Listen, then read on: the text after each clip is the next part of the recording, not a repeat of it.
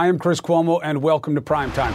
Today is Ash Wednesday, right? Why is mine so good this year? Because I did it. The Catholic Church has the priests uh, spreading the ashes on my head. I said, no thanks. So you had an option to do it yourself. Here we go, the beginning of Lent. And it begins with a reminder what is this about? We're all dust. From dust we come, and to dust we return. And in that way, we are all connected. We have to remember that. Maybe the crisis in Texas will help us reconnect. Our brothers and sisters there are hurting, and there is no end in sight. More than two and a half million families and businesses are still without power. They've had no power for days. They have no timeline for when the lights will come back on for many of them. Now, the big question is why? The storm, of course. Texas, cold snap, not a good mix. But why weren't they ready? Why didn't they know when this power grid will be fixed? Why didn't they fix it before? They knew before, I'll show you. The most vexing question, though, is why did their governor decide to blame it on Democrats? Here's what we know. Some of the coldest weather in decades knocked off the power grid, prompting rolling blackouts. Most of the state will have below freezing temperatures until at least Saturday. You're seeing icicles on ceiling fans, no heat, no running water, no flushing toilets. Pipes, of course, are freezing. Families have been sleeping in cars, they've been running cars in their garages. Carbon monoxide, big risk, okay? Others, like our first guest, are burning what they own in their homes because they've run out of firewood. Food stores closed or extremely low. People can't get prescriptions. People can't get COVID vaccines. So, with all this trouble, again, why is Governor Greg Abbott creating more? Listen to what he said on Fox. This shows how the Green New Deal would be a deadly deal for the United States of America. Once off hate TV, this is what he told local news. The companies that generate the power, uh, their operations have frozen up uh, or have tripwired uh, and are non operational. Uh, that is the lead reason uh, why there is a shortage of power. That's different, right? So he gets called on it, and today this was his excuse. What I made clear uh, was the fact that if we relied solely upon green energy, that would be a challenge. Uh, but in Texas, uh, we do not rely solely upon green energy. We have access uh, to all, all sources of energy. Look, if you relied only on any kind of energy, you'd still have to be prepared for a cold snap, and you weren't. Here's the truth they're not in this mess because of wind turbines. Yes, some wind turbines have frozen, but so have coal piles, and so have natural gas pipelines. Yes, Texas generates more wind power than anywhere else in the country, but it produces, more of every kind of energy, period. Keep in mind, Texas is huge. Only 10% of its electricity comes from wind. This is not about that. States like Oklahoma and Iowa, they depend way more on wind than Texas does. You don't see that problem there. Even with the storm, the state's turbines are actually outperforming projections. All right? Now, to the real point. The main sources of power in Texas are national gas and coal plants.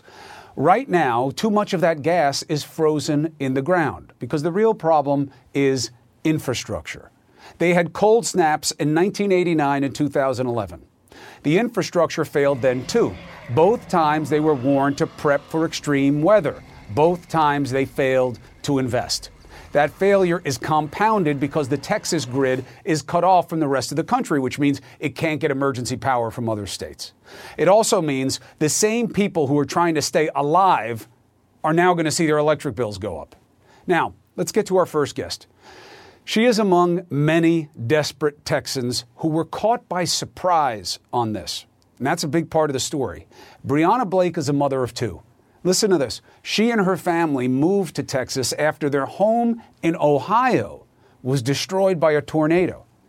And then after that, her husband, Marcus, lost his job in the pandemic. So they went to Texas to start again. Now they're faced with this.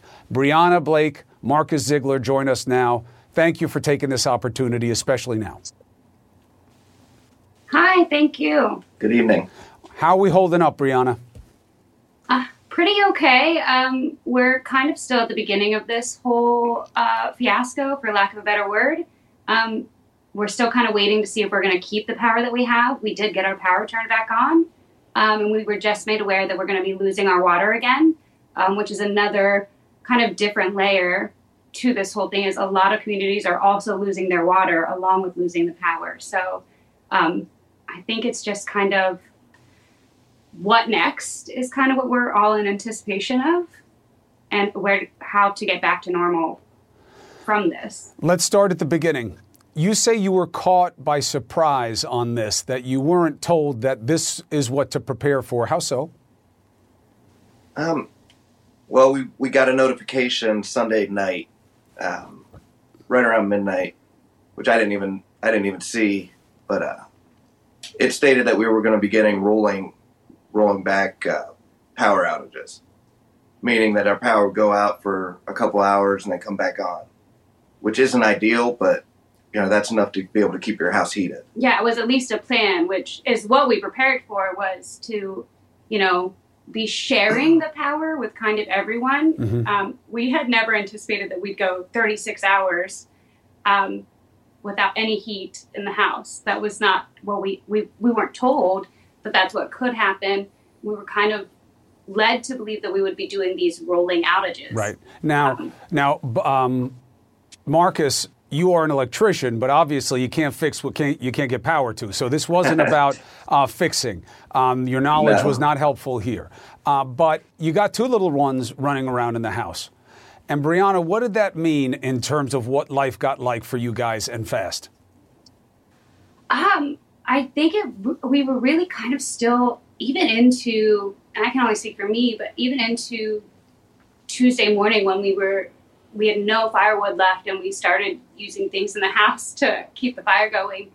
Um, it was just kind of the unknown and seeing my two sleeping babies um, under a bunch of blankets in front of the fireplace that was slowly going out was heartbreaking. They've already had a terrible year. I mean, kids are resilient as all get out right now. They're they're being put through things we could never have fathomed when we were their age. So to see our kids kind of have to go through one more thing that is just kind of unbelievable. I couldn't have called this two months ago. You know, I would not have called a lot of things that have happened. Mm.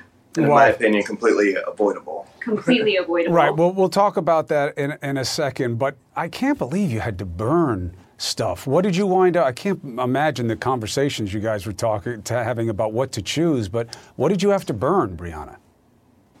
Uh, that was really the weird part about it all is because it was kind of like a second nature thing. I just started kind of grabbing my canvases off the wall and breaking them and throwing them in the fire. And while I'm doing that, he's getting fencing uh, parts of our bunny hutch and he's just hand sawing them in the garage as we're also simultaneously reaching out to everyone trying to find firewood um, and we luckily our community really came together and we were able to reach somebody um, at 5 a.m. and they answered the call, which is remarkable from a complete stranger. Um, we just moved down here, so we and we moved down in the middle of a pandemic, so we don't really know anyone yet. Um, and luckily, we had an acquaintance that knew and gave us somebody to reach out to and they own a tree service and he was that's what he was doing was just making sure people got firewood which was kind of remarkable There are good people. There are good people everywhere, and you're two of them. And you were put in some spot. So you got the little ones. You're worried about the temperature. What was the hardest part for you, Brianna, emotionally, in having to deal with what was happening to the family? Um, really, right now, I think the hardest thing is kind of trying to balance my children's mental well being. Um, like I said, and I think it's at the forefront of almost every parent's mind that we, you know, support them in everything that they're going through right now. Um, and this was just another thing for, especially my seven year old. Um, he's, you know, going through a lot um, in terms of his whole life. So, trying to make sure that we, you know, spend this time trying to make it um, family time rather than focusing on how terrible it was, um, and trying to keep him grounded and know that you know we're going to get through this and it's going to be okay and keeping their mental health in check because i mean they, it's been wow. a long couple of years they've seen that mom and dad can keep them safe in anything uh, and that goes a long way uh, with kids they know what they see even at that age and marcus you, you said this was totally avoidable uh, where do you see the accountability here i see the accountability uh, mainly with ERCOT I mean, like you said earlier, explain have, what ERCOT is. ERCOT is the.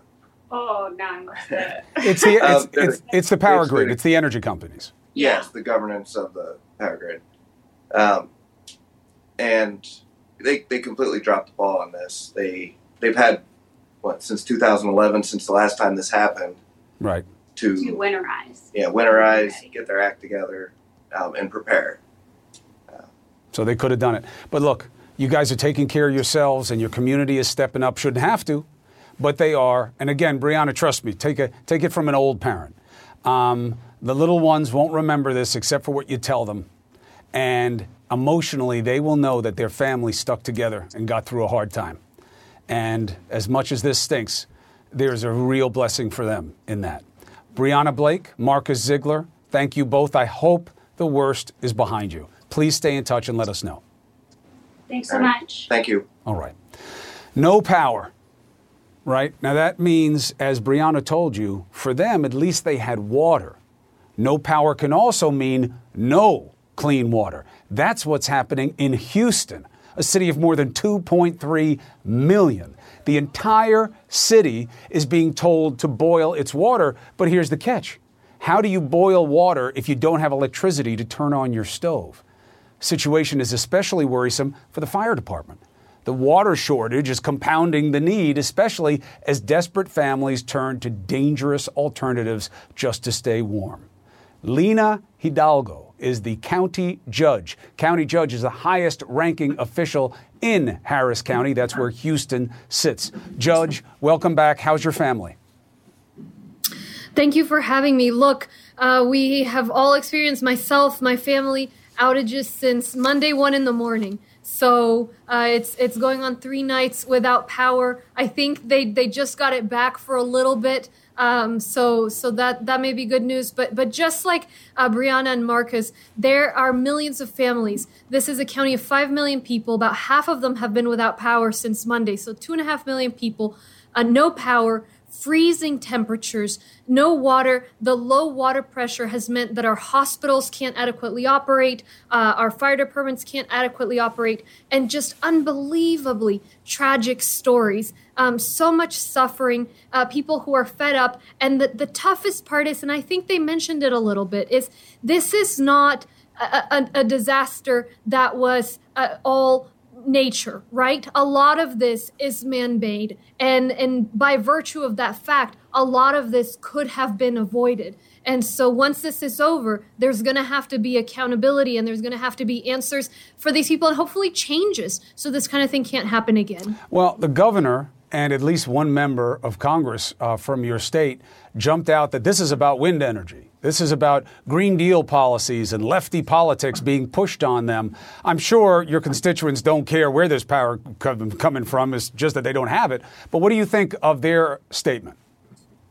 They don't. I can tell you, I'm here with so many first responders who are worried sick about their families. Uh, the cell service has also been spotty, um, and and none of them, none of the the the people who live in this county and the state who are out of power, uh, care about this political posturing that is going on. It, it's not appropriate. In fact, it's disappointing that some folks are using their energy to try and, and, and gaslight, try and focus on these culture wars uh, to, to say that this is caused by wind energy in a state where we know that the bulk of our energy is not wind energy, where, where you know, it, it is just, you know, they should be focusing their time on trying to pressure this state agency to get the energy back up and running so that we can get these people back and out from this tragedy. Right now, that is what the focus should be. And I, am I'm, I'm sad to hear that folks are, are not only not focused on that, but are, are, are making things up um, that are simply not true because that is going to be a problem when we try and focus on accountability. Do you know what people uh, in your county need right now? Is there word that we can get out to uh, your collective family that are watching right now? Right now, the need is just cascading effects, right, from this crisis. So there's power and then there's the water, but there's also, you know, lack of food because some of the grocery stores are out, are out of power. The ones that have supplies can't open. Some don't have supplies. Do you have a relief the, organization that works well within your area that people can reach out to to help? Folks can always support the Red Cross. We're very grateful to the administration. The state's been working to send us resources, but it's hard without the roads being passable. Right. So, you know, folks can support in that way. Um, and then, you know, the attention you're putting on the failure of these agencies. This is something that absolutely needs to change going forward. Um, and to the extent we can keep that pressure, that's a big deal for this community. You know, first it was the lines of food we saw in Texas. Now we see people desperate for gas and energy.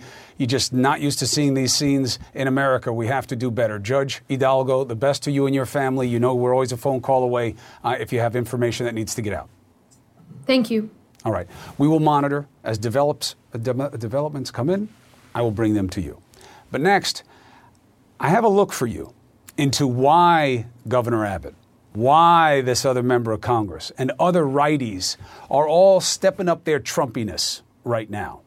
Did you see this, by the way? Little side note metaphor. Is this Trump Casino in Atlantic City, no more, is it a metaphor for him or his party or both? And I actually know something and have a connection to his casinos in Atlantic City that you will not believe. Next.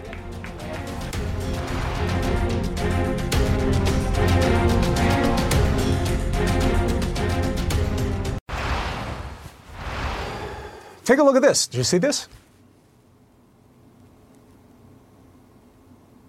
I'll wait. No, you're supposed to show it blowing up.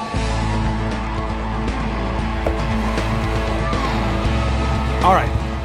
This is a surprise to me. I wanted you to show the casino blowing up. You know who that is? Me and a stunt woman. so the Trump casino blew up today, right? The Trump Plaza casino it was supposed to be the best and now it's in rubble. His other one, this is what happened. You were supposed to see this first. Ah, live TV. So this is gone. Another great effort, gone kaput. His other casino is called the Trump Taj Mahal. Okay? That actually he lost also. Now the Hard Rock uh, has that. They've had it for years. So I did a stunt off that other casino. That was me jumping off. It was part of a facing your fears thing okay? And obviously, that's where we all are right now. Trump donated 20 grand to charity um, for me doing this from one of his hotels. He offered me another 20 grand to do it again without the harness. You think he was joking? I'm not sure. But this is the question now. All right, enough of that. What is it a metaphor for? This collapse of the building? Trump, the GOPQ, or both? He is going after his own because they all have to be his. And that's why you see people like Governor Abbott and this Texas Congressman Dan Crenshaw, they're all muscling up in defense of Trump and Trump's fights. There's a purity battle going on there right now. So let's bring in two of our better minds, Van Jones and Michael Smerconish, to talk about the state of play there. Now, Michael, uh, that's actually a true story. That really was me uh, going off there, by the way. Can't lie with the ashes on my head. So, um, Mitch McConnell hears that Trump is after him. They say he laughed, and uh, Trump is in the rearview mirror. How do you see the state of play in that party? The numbers are still unsettled, but the preliminary polling is quite shocking. I'm, I'm referring to the Morning Consult and Quinnipiac that show that the GOP numbers are holding firm that his, his support within the base maybe dipped for a couple of days after January 6th, but now it's back. Tonight, I also took a look at the latest Gallup party identification mm-hmm. numbers. independents have never been as high as they are now since Gallup has recorded 50%. Here's an interesting question. The R's and the D's are deadlocked at 25. Why aren't more identifying as Democratic given what's been going on in the country for the last couple of months? Strong point. Van? Well, um, I think that there is a shift away from the Republicans. There's not a shift away from the Democrats. So the Democrats are holding firm and the Republicans are getting smaller. Why people are not joining the Democrats, I don't know, but I can tell you people are not leaving the Democratic Party and they're leaving the Republican Party by the tens of thousands. And that is because people, I think, who are principled conservatives, uh, who are Ronald Reagan conservatives, Abraham Lincoln conservatives, they just don't see a place for themselves in this party anymore. So I'll follow to you, Van. What does this mean for doing business uh, as Democrats? You know that you are an existential threat to most people in the other party, and they're looking to be oppositional. What does that do in terms of hunting for compromise, like on the relief bill right now? Well, I mean, I think if you look at uh, what the Biden White House is saying, is that they think that they have the Republicans right where they want them. That if they continue to be obstructionist and oppositional, that they're going to continue to bleed support. Uh, that is actually not uh, that you, you actually have a pain threshold that's been hit in red states and blue states uh, in rural America and urban America that demands action.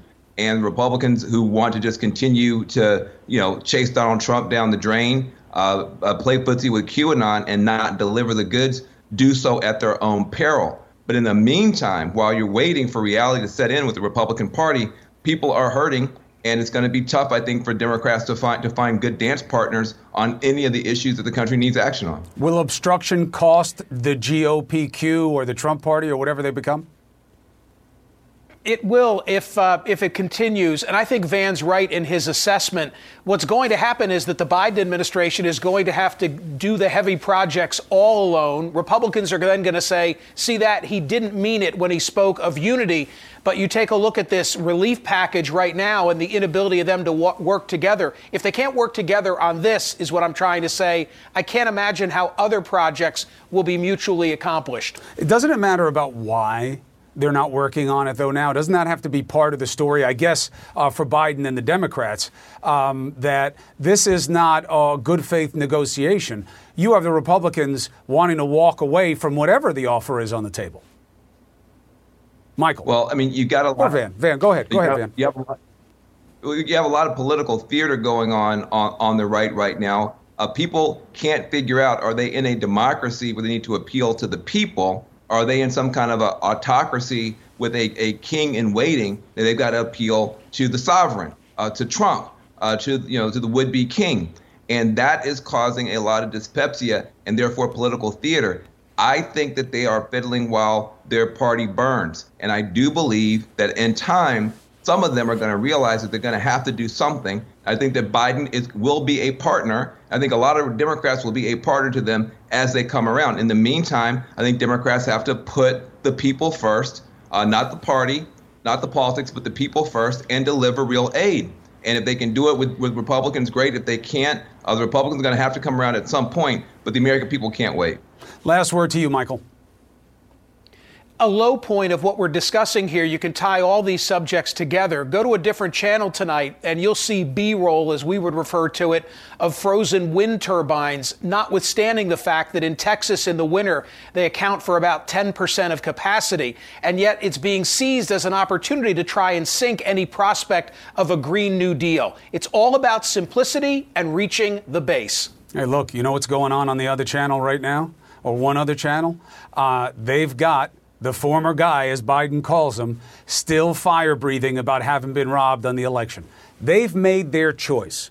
If the party follows that, the sweet spot is going to be who is hearing people. That was what Biden, that is what Trump had over everybody else. He was out there with people all the time. They saw him as a straight proxy. If Biden can take some of that mandate, you know, maybe with Harris to stretch the energy, um, that's what's missing right now. Left and right has been tired for people. Let's see who seizes the advantage. Van Jones, Michael Smerconish, appreciate your better minds. President Biden fielded a lot of questions in the CNN town hall about America's way forward. And remember, that was part of this strategy. Get out to Wisconsin, talk to the people there. Did his answers satisfy?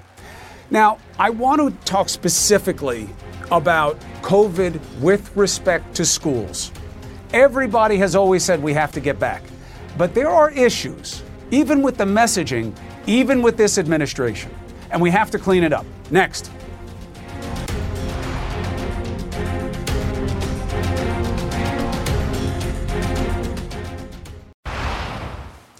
All right, we all want schools to open, right? The question has always been how. Former guy, as Biden calls him, punted to states and did little else. President Biden promised more. It is not proving easy, even in the messaging. Last night, the president said this. Do you think that would be five days a week or just a couple? I think I, I think many of them five days a week. The goal would be five days a week. But the CDC guidelines don't go that far. They still talk about hybrid models, using different cohorts and podding of students, and some students and teachers sticking with virtual options. The big issue is how to help schools do what it takes to reopen for real. Now, one obvious tool would seem to be vaccinations, specifically with teachers and staff. The administration seems a little squishy on this idea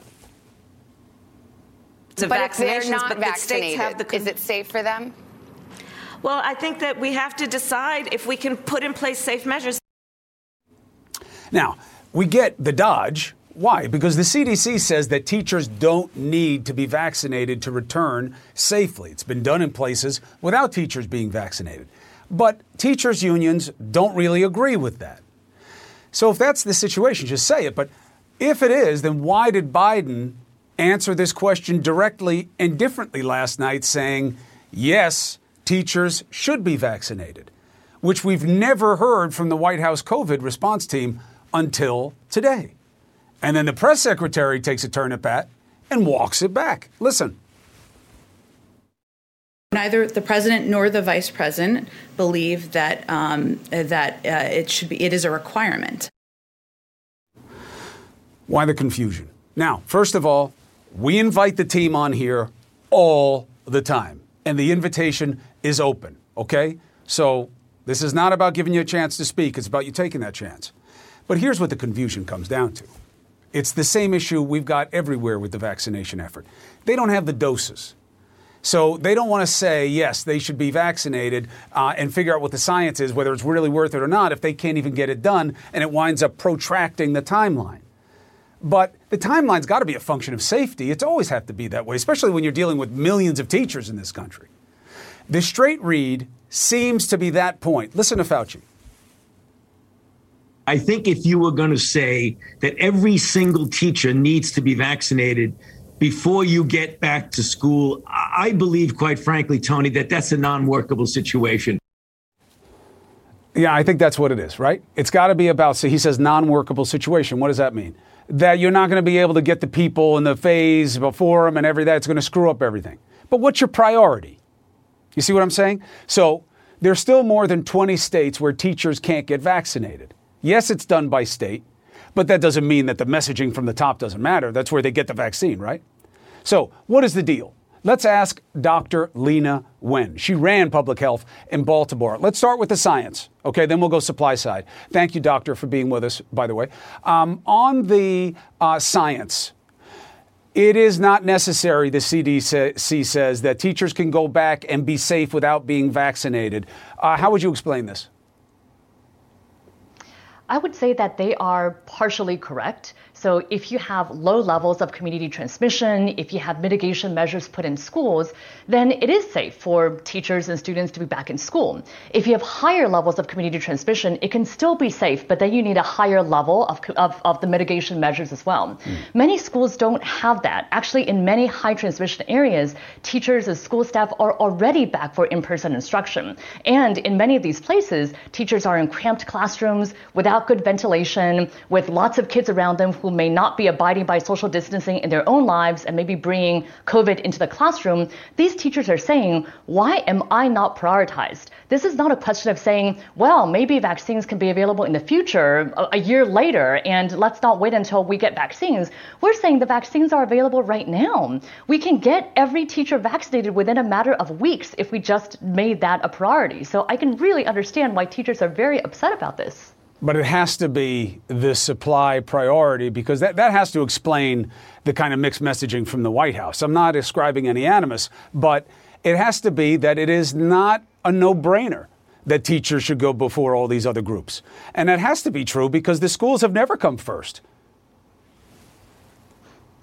Well, and I think that's the problem. So, yesterday we heard President Biden say that, well, it's not up to the federal government, it's up to the states to figure out priority groups. And I would really argue with that and say, actually, it is up to the federal government because here's what the federal government can do they can earmark doses specifically for schools. Mm. Right now, they're earmarking doses for, for health centers. Right. They're giving doses directly to health centers, giving doses directly to pharmacies. Why not give doses directly to schools and have school nurses administer the vaccine? To their staff. They can even deploy the National Guard if it's so important and set up pop up clinics in schools. Or they can tell these governors, these 20 plus governors that have not prioritized teachers, they can say, we're not going to give you any more vaccine unless you prioritize teachers. So right. it's a matter of will and intention. And with due respect to President Biden, he's just not willing to do that yet. And for what it's worth, there's no parent that I talk to that this isn't their primary concern, even before getting themselves vaccines. They're so interested in getting their kids back into school and normalizing uh, their, their, their kind of life flow. And you know that also as a parent. Um, now, um, I want to ask you something else. As, as a parent, as a doctor, as a person, uh, as somebody uh, with Asian heritage. So you know about what's going on. You know in the next segment we're going to take it on directly about hate crimes. Now, Asians are overrepresented in the medical field, right? Hard work, dedication, commitment to education. Uh, you've really blossomed there and such a benefit to the country. We are seeing that people are trying to avoid Asian medical care, you know, from Asian clinicians. Were you aware of this? And what does it mean to you? So it hasn't happened to me directly, Chris, but I have had colleagues who have had patients spit on them or refuse to be treated by them or even say to them, I don't believe you because you're the reason why we have coronavirus in this country. So why should I believe you when you give me medical advice? Um, again, I haven't had this happen to me in the clinical setting, although every time I, I appear on air, I do get social media messages somewhere along those lines too. So I certainly know that this is out there. And I think this says a lot about why language really matters. There's a reason why the World Health Organization says that we need to not call diseases by the country of origin or by a people, because then you get this fear and stigma that's directed to a particular group of individuals. And I am extremely concerned about the racist attacks that seem to be growing in different parts of the country. You know, look, just as a matter of fact, the Spanish flu we always talk about didn't start in Spain. It got called the Spanish flu because they were the first to be honest about it. Uh, and, you know, again, we know where this started. We know who started it. He's gone, but it's about what remains, and this is part of that stain. Uh, thank you for being honest about it. Thank you, as always, for being with us on the show. Appreciate you, Doc. All right, look, we, we got to talk about this. We, we've got to be better than this. It is not just about the former guy, okay? It's what remains. There are people fighting for that mantle of malignancy, of malevolence, of malice. And you're seeing it. You saw it on January 6th, and this is now the next chapter a disturbing rise in targeted violence during the pandemic against Asian Americans. These are racist attacks, and yes, they are increasing. Why? Actor Daniel Dae Kim is actively trying to help. His connection, his plea. Next.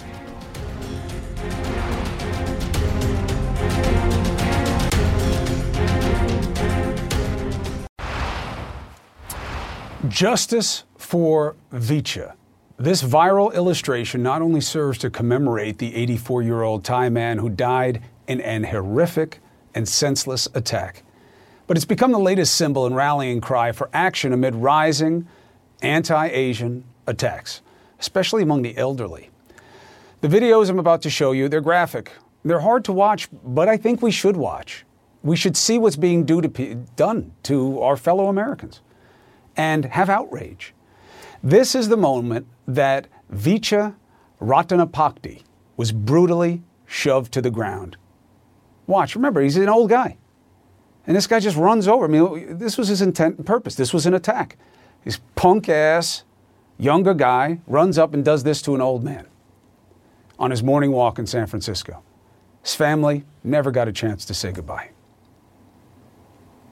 Officer answered the phone, and then he told us like they found him, got assaulted. He got um, injury very bad about his brain breathing, and he never wake up again. I never see him again.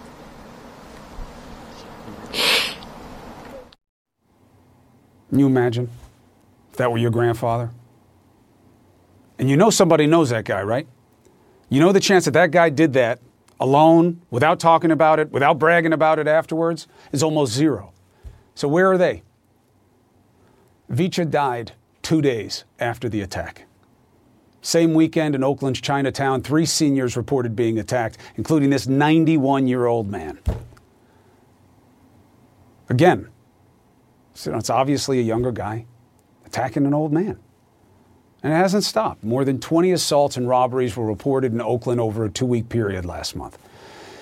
In Portland, more than a dozen Asian businesses have been vandalized in recent weeks. Here in New York, a 61 year old Filipino man was slashed in the face on the New York City subway. Authorities say it's hard to nail down evidence to prove that these crimes were motivated by racism and hate.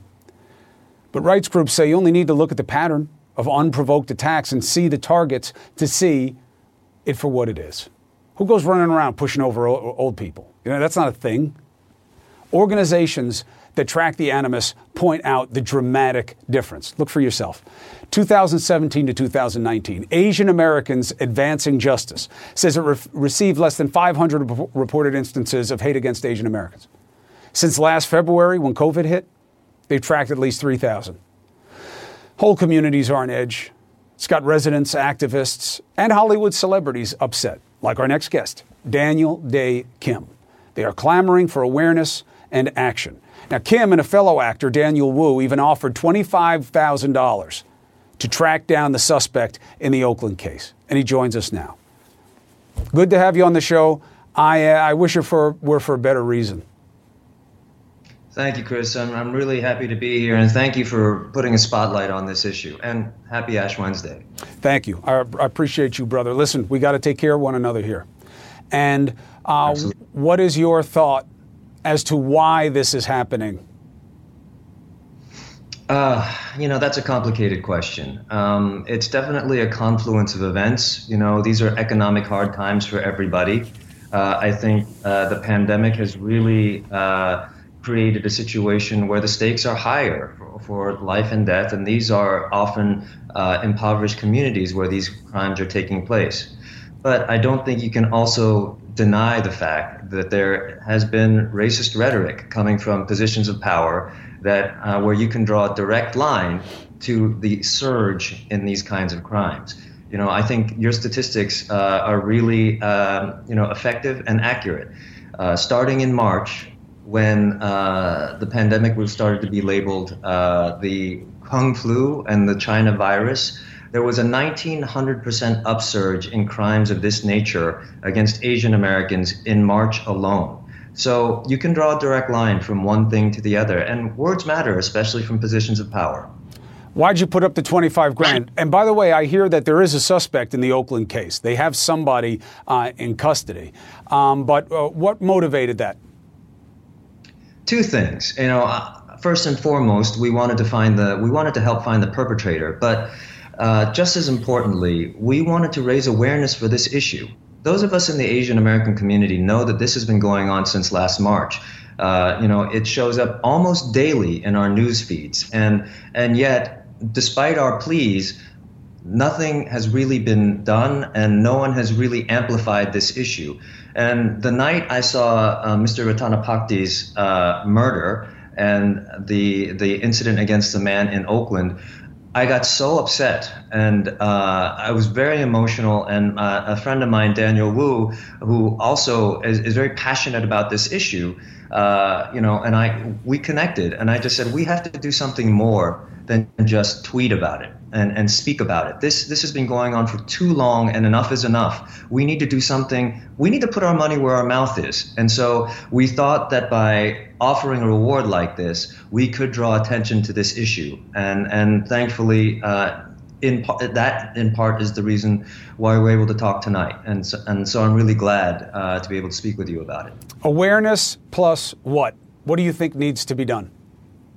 Oh, that's a great question because awareness is really just the first step. Now it's it's about uh, you know uh, volunteering. It's about contacting community organizers who are working in communities like Oakland and the Bay Area and New York City, where so many of these attacks are uh, are happening, and and donating to these causes. And it's a, it's about speaking up. It's about not being silent, whether you're a witness or a victim report these incidents because we know that there's a tendency in the Asian American community not to report. And these figures that we're citing now as a result are not accurate. They're actually very underreported. So we need to know the scope and the breadth of this problem. So reporting is part of it. Amplifying the message is part of it. If you have a Twitter, if you have uh, any social media, get the message out. And, you know, the media can really help. Uh, and I, also, I would also say contact your legislators and your district attorneys. Ask what they're doing. Uh, in fact, we're trying now to connect legislators to community organizers and trying to find out how we can figure out the connection between the two so that they can work together uh, to help solve this problem in the long term. Because offering a reward is just a band aid. But what we can do in the long term is what's really important. How do you reconcile something like this with the life that you know. Uh, I know you well. Uh, you are so highly regarded. Uh, you're a sex symbol. I've seen too much of you in my house with my kids watching you. I know exactly who you are. I know exactly how you look. And so you are celebrated for your talent, for your beauty, and then you see people attacking people like you. Yes, picking on the old, picking on the infirm. But how do you reconcile the two? It's difficult. And I think it's really important to, to know that I am an Asian American, but I do not represent all of Asian America. And this is part of the model minority myth. You know, when we see the, the super successful uh, among us, we think, well, Asian Americans, they're fine. They're doing, they, they have a lot of buying power. They're, they're, they're fine. They're, you know, no need to worry about them. But we are not a monolith. And there are so many of us who are living below the poverty line, who are invisible to society. And that's part of the problem. There's something in the American psyche, there's something in the psyche of people that somehow makes it okay for us to attack and verbally abuse Asian Americans, and especially the most vulnerable of us, the elderly, our children, women. There, there are uh, reports of attacks on women almost daily. And the verbal abuse that so many of our children are getting in school are all part of the same phenomenon. And it's really just a question of speaking up, speaking out, and really fighting the injustice that, that we've been subject to historically since our immigration to this country, but especially now. It's very important also to have members of the majority saying it's wrong because this isn't new. The xenophobia of us versus them, what happened uh, during the war to Asian Americans, specifically Japanese, uh, this is not new in this country, and it's about it being rekindled. Uh, and we saw that in, in, ugly effect on January 6th. I'm with you, brother. Uh, I'm, I'm with you. Um, even with my own personal bias, after having been confronted with how you look and you're in such better shape than I am, uh, with my kids watching you all the time. I'm with you for the cause uh, because we are brothers here in this country. And I wish you well. I'm always a call away to help with the effort. That means so much. We all need mutual allyship. We need to help one another. So thank you so much, Chris. I'm a call away. Uh, I'll make sure you have it. Be well. Daniel Dae Kim, thank you for bringing awareness to this and more. We'll be right back. Quality sleep is essential, and that's why the Sleep Number Smart Bed is designed for your ever evolving sleep needs. So you can choose what's right for you whenever you like. Need a bed that's firmer or softer on either side? Helps you sleep at a comfortable temperature, quiets their snores. Sleep Number does that. Sleep better together. JD Power ranks Sleep Number number 1 in customer satisfaction with mattresses purchased in-store. And now, save 50% on Sleep Number limited edition smart beds for a limited time. For JD Power 2023 award information, visit jdpower.com/awards. Only at Sleep Number stores or sleepnumber.com. I'm Dr. Sanjay Gupta, host of the Chasing Life podcast. In honor of our 10th season, we want to hear from you. Leave us a message at 470-396-0832 and tell us how you chase life. It could be used on an upcoming episode.